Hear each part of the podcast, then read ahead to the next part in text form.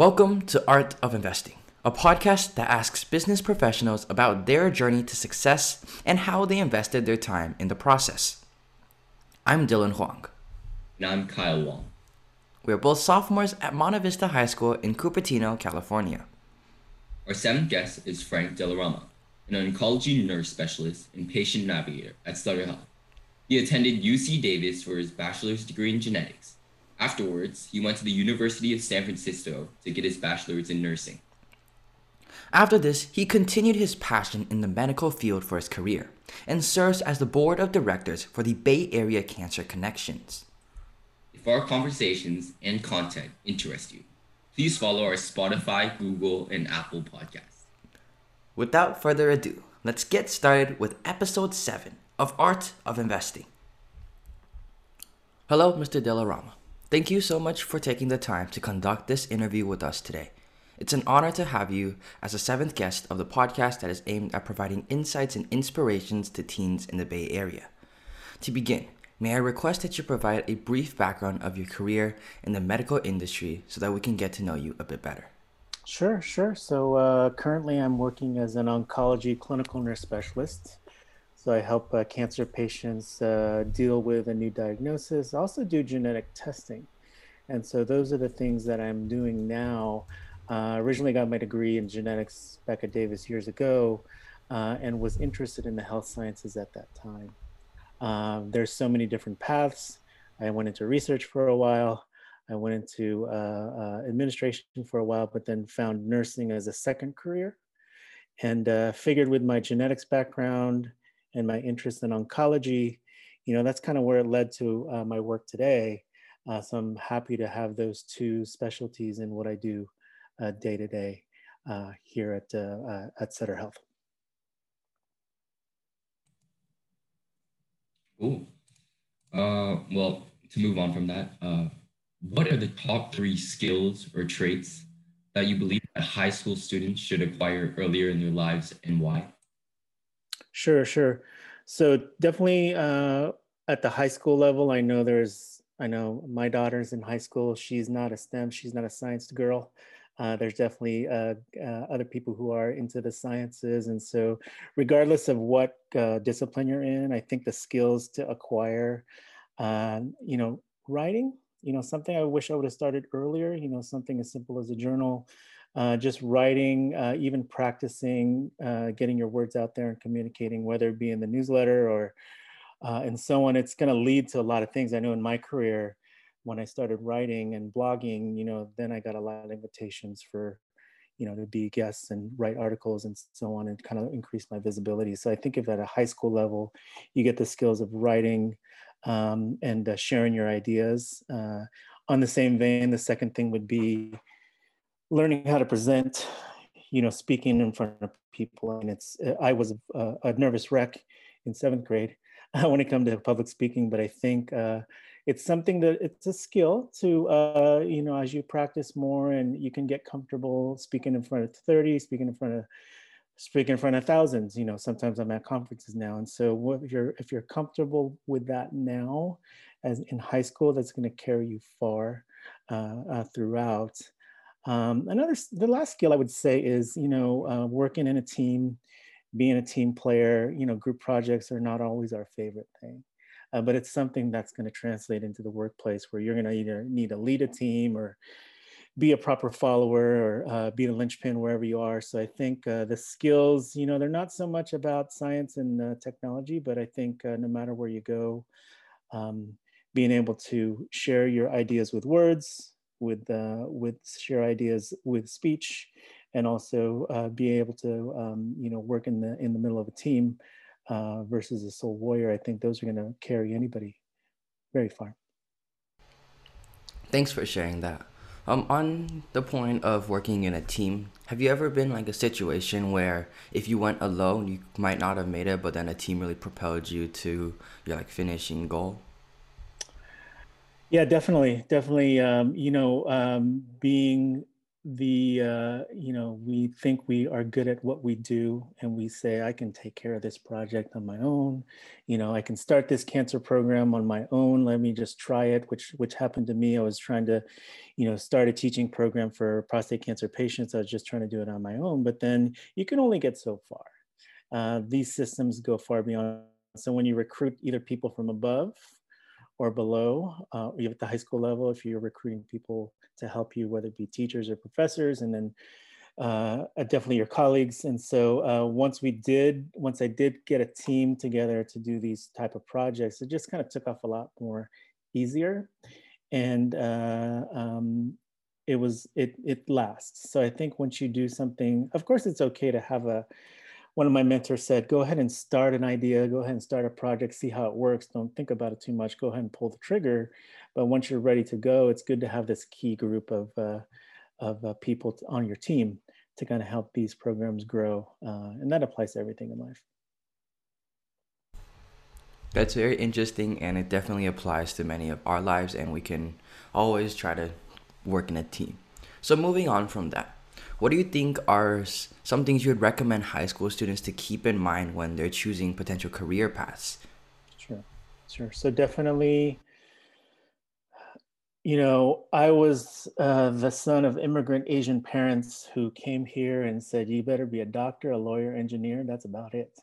And so that kept me on a one-track mind, which is good. I mean, I studied hard. Uh, but I think uh, if I were to woulda, coulda, shoulda, you know, I would probably want to open my mind to, well, I'm interested in biology.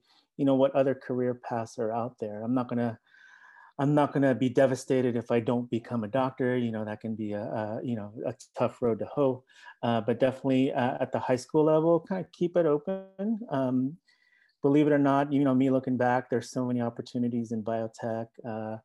You know, even among the sciences, there's a whole cohort of people who are doing the the the administrative side or the business side. So, with a knowledge of science, and if you're doing the business side, um, you know, that's something that uh, someone can be very successful in. And the thing, the other thing to think about outside the box is you're you're developing yourself as a professional, hopefully. And so, think about multiple streams of income uh, even though you're working for a certain, just like what I do, I work for a certain health organization, but then I get opportunity to do consultation on projects for cancer outside of the clinic, and you know, um, you know, having multiple streams of income, and you know, getting yourself working with different teams, right? You know how to you know how to play with team with team A all the time, uh, but if you get experience working with team B and team C, you're going to be much more valuable to teams that uh, you may encounter in the future. So definitely being flexible, um, other than teamwork. Yeah, it's it is that kind of. I'll reiterate that again is to be um, be uh, open to change. And so uh, I would encourage high school students because I know people who did their careers just because that's what mom and dad told them to. Uh, you want to find your passion um, because you don't want someone to be very successful and then be unhappy. And so definitely in my in my scenario, my wife and I are both in healthcare. We've both been there for many, many years. We know our daughter's not going to go into healthcare. She faints at the sight of sight of a blood draw. And so we rather not push, push, push, but uh, if we know what her strengths are, and so you know what your strengths are, might as well pursue them. So in the end, the only the only one who's going to answer to uh, you know your success is yourself. And so I don't want you to woulda, coulda, shoulda uh, down the line. Um, and yeah, again, uh, uh, different pathways are there. And so for high school, there's the college pathway. You know, bachelor's. If you're in the sciences, that would be the minimum. You know, me with masters or my colleagues with doctorates, that kind of opens up the door to uh, different levels. But people are happy at the you know, I thought I was going to be a technical uh, medical type person when getting into all the, the IVs and all that stuff, but I found out my strengths were as, as the teacher. And so um, rather than getting mired down in the tech, I found that I brought a lot of value as, as a teacher side um, when it comes to the healthcare. Yes, um, just to continue on that a little bit, what was like the defining factor of choosing to go into oncology? Oncology. Yeah. So really, um, before when I was quote unquote pre med, I really didn't know what my specialty was going to be. I was interested in, uh, I was actually interested in dentistry, and internal medicine. I really didn't have an idea about oncology. I think because my mind was too single tracked. I was just focusing upon that. Um, so actually, once I got my uh, experience and some uh, some uh, work under my belt in genetics, I think that kind of sparked an interest. I was working for a company who's doing engineering on plants, and working with plants is not very stimulating when you can't really talk to a tomato. Uh, and so I learned that if I wanted to be very successful in that area, I'd probably have to do a lot of research, get PhD, write a bunch of papers. I'm not sure if that's where I wanted to go. Um, nursing uh, wasn't something I was really uh, looking for because I was thinking more medical. But then when I met, again, with the meeting colleagues, I met with someone who was a nurse. Um, and so I decided to pursue that as a second line uh, career and ended up keeping my interest in oncology because early on I learned that genetics and oncology were overlapping. This was in the early 2000s, really before genetic testing was really uh, what it is today.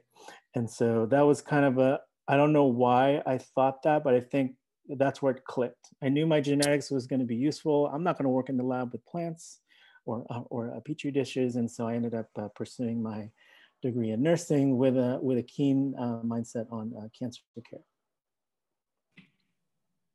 so to recap, uh, your advice is to keep your options open and to be adept to change in high school and life in general, uh, and to develop yourself in a manner or industry where you can find multiple sources of income. Uh, very insightful advice. I know our listeners will keep in the back of their minds as we look into our future. But on that note, before us high schoolers look further into the future, what are your top three pieces of advice for high school students on things or mistakes to avoid? Mistakes to avoid, yeah. Uh, you know, one thing I've seen, uh, and it works for high school students and working with their teachers or with their friends or their not so friends, you know, I would never want to burn any bridges. Uh, you never know where these people are going to show up later. Uh, you may I mean, you may really not enjoy working with somebody or they just annoy you. I've had that happen in the workplace. I remember that happening at school. Uh, you encounter these people, maybe not, maybe in the next years of high school, you maybe ended up working on a group project with them. They may be the hiring boss at uh, where you're trying to go uh, to Google or whatever it is. You never know what's going to happen. Um, you know, I've seen in the athletic world where you know, as kids are trying to uh, meet with coaches at different colleges and they'll kind of say, oh, you're division three, you're not where I want to go. Next thing you know, that coach came to that school they wanted to go to and they already got a bad taste in their mouth. So really one, one thing would be not to burn bridges. Um, second thing would be, second thing would be, you know, just to keep a, again, back to the open mind thing. I mean, uh, I know you you guys are going to be pretty one tracked, uh, maybe for business or medicine or whatever it is. But think about what can be done from an entre- entrepreneurial standpoint. So even the kind of the Shark Tank mentality is uh, you look at things, uh, things that are happening in medicine, things that are happening on the business side. Maybe you can figure out a, a way to be kind of be a, a linchpin or kind of a you find out a way to be a great middleman or kind of do things better. Uh, that may happen even within high school, you know, um, you'll figure out a, a, good way to kind of bring two opposing forces together. Um, and the last thing I'll mention is just uh, perspective. I mean, I'm in cancer care. Unfortunately, I've seen people die and come and go. And so uh, when it comes right down to it, you know, don't sweat the small stuff.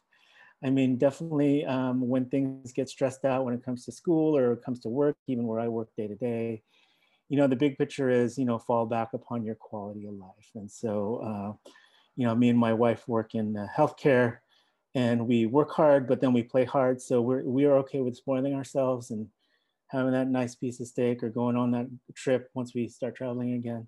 Um, and so treat yourself like you would want to be treated. I mean, if something bad happens at work or at school, it's not devastating. I even hear tragic stories about people harming themselves when, you know, it's over little kind of um, what they think is a big skirmish. But, um, you know, quality of life is uh, the important overlying thing. And so uh, uh, don't sweat the small stuff, but then um, kind of life in general is more important other than school, career, etc. Uh, on the note of uh, perspective on life and like not sweating the small stuff, do you have any personal experiences you can share where you had to adapt this mindset and like apply it? Yeah, definitely. I mean, um,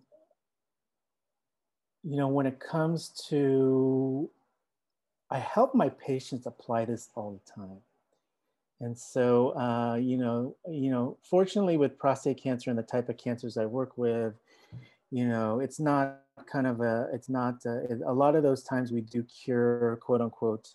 And so, um, you know, I'm actually helping other people uh, don't don't not sweat the small stuff. So giving them a perspective when I meet with them, you know, let's sit down, we'll talk about your situation, really giving them the the insight into the future because I've been through this a few thousand times with other people.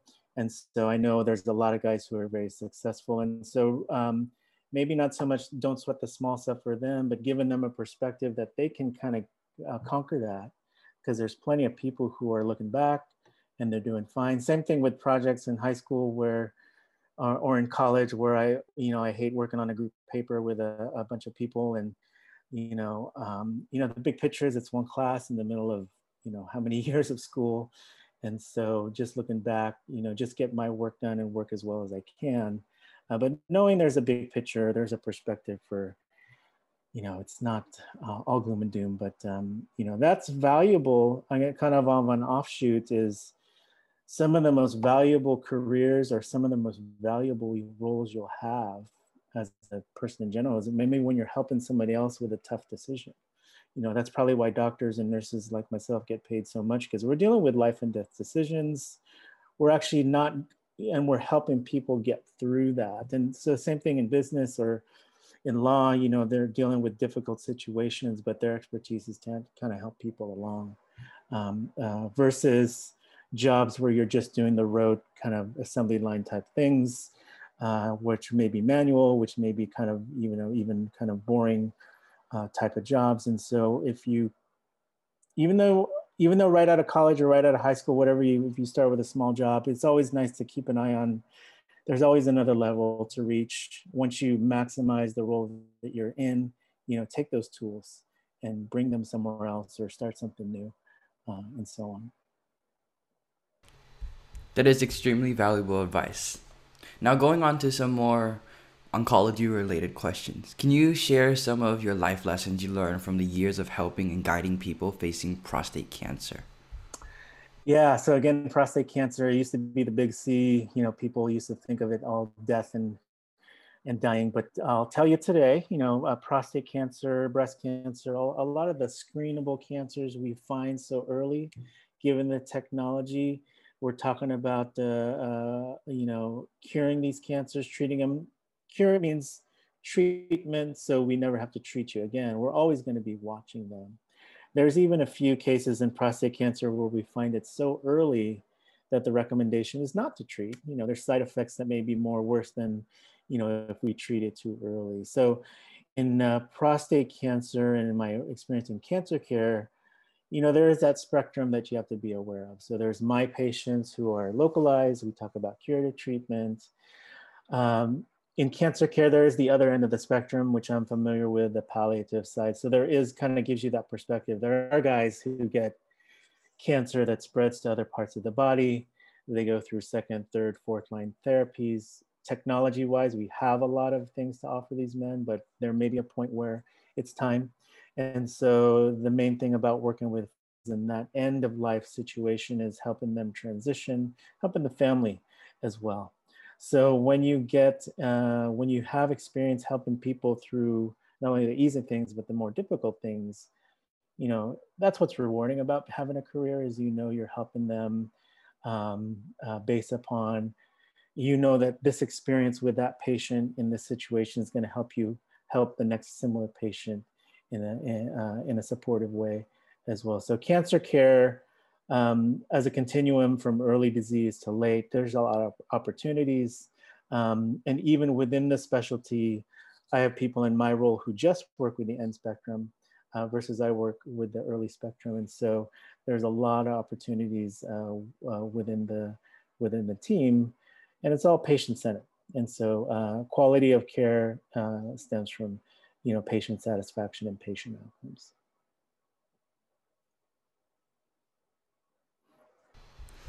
Yep. Thank you for sharing that. And it's definitely really helpful to know that um, through everything, you're able to learn something, and your experiences have been very valuable.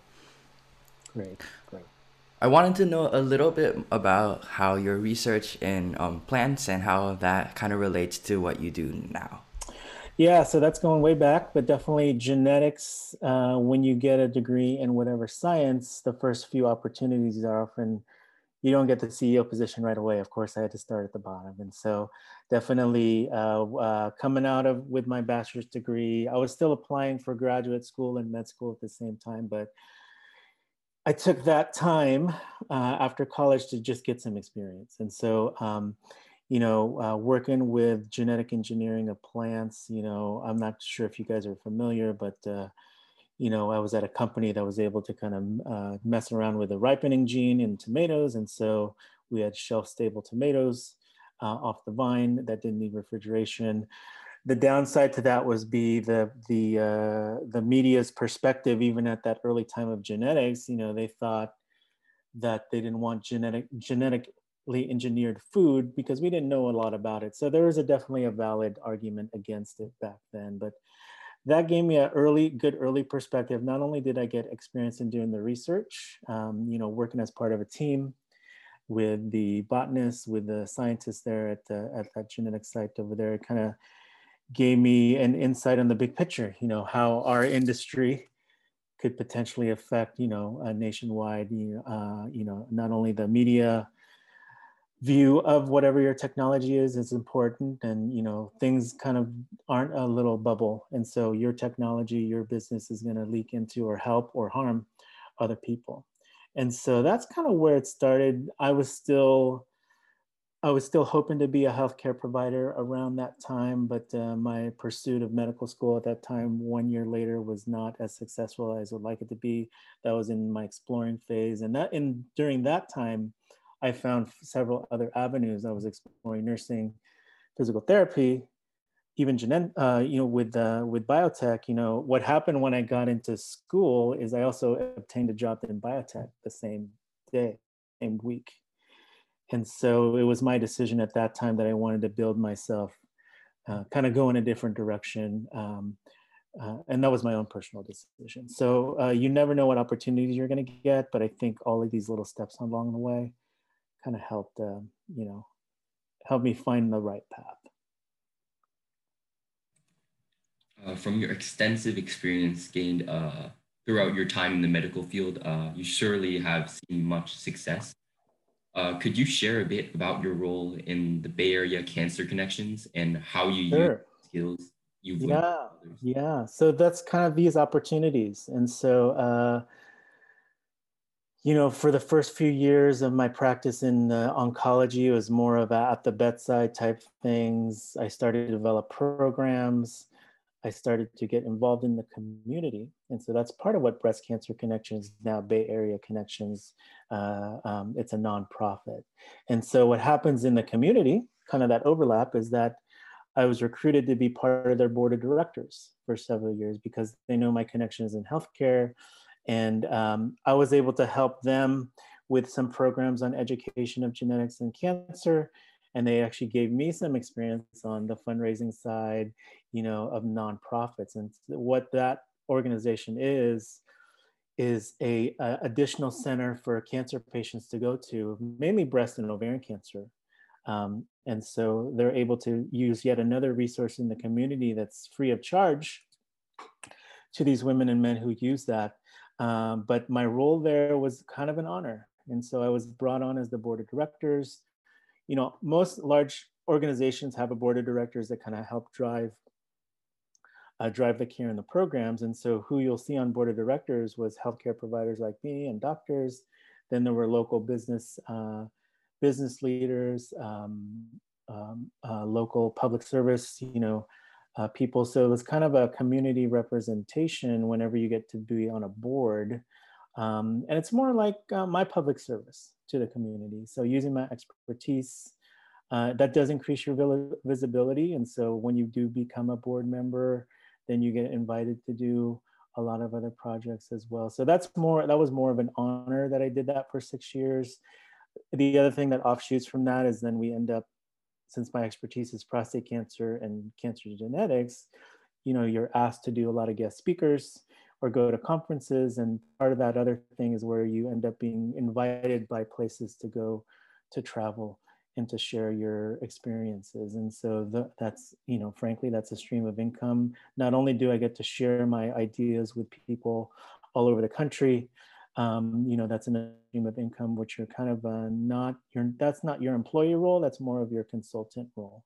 Uh, and today with COVID, you know, uh, I would say last year I traveled every couple months to different states to do presentations. Today, you know, a lot of these things we're doing from right here I was we just did a genetics symposium, and there's my background right there. And so uh, a lot of these opportunities to speak and share stem from things like breast cancer connections, Bay Area cancer connections, and then you end up being looked at as a medical and uh, and kind of um, um, you know person of uh, expert expert opinion, and uh, and so that's that's another uh, resource to have and another thing to put on your list of on your resume or or your CV.